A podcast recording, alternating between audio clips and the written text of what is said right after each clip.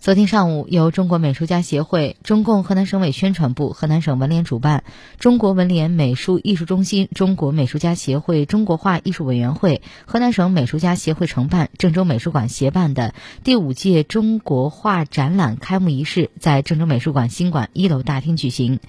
第五届全国中国画展览从四千多件选送作品中精选一百九十件入选，同时邀请到当代百位名家参展，是中国画创作展的一次盛会，是深入贯彻党的二十大精神的集中展示。把中国画的繁荣发展同国家前途、民族命运、人民愿望紧密结合起来，把中华美学精神同时代审美联系起来，是这届中国画展的内在主题。据了解，五年一届的全国中国画展览是高规格、高水平、高学术含量的美术大展。第五期全国中国画展览入选作品，充分展现了五年来中国画创作的最新探索和现阶段全国美术工作者在中国画领域的创作面貌与实力水平。